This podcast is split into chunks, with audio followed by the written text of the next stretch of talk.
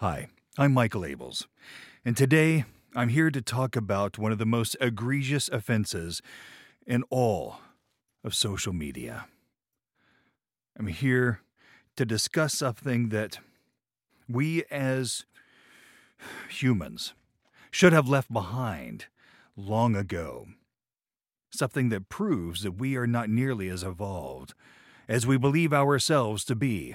You know, recently I was speaking with a very close friend of mine, George Clooney, who said to me, You know, I heard what you told Johnny Depp.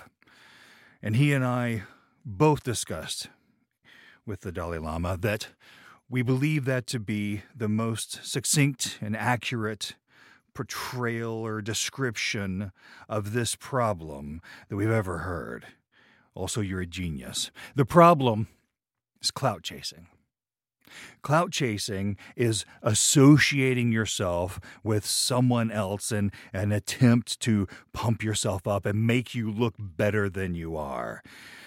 It's so incredibly juvenile. It is so unnecessary. Be who you are. You know, when I was speaking with Oprah, uh, immediately uh, following my uh, meeting with the, the president, she encouraged me to continue looking inward for the answers because that's where they all are. Um, and told me that, that doing the work that I do and spreading the information that you all need desperately about why you should not be chasing clout is divinely derived. I bear this heavy burden for you. Please, don't chase clout. Thank you. Thank you.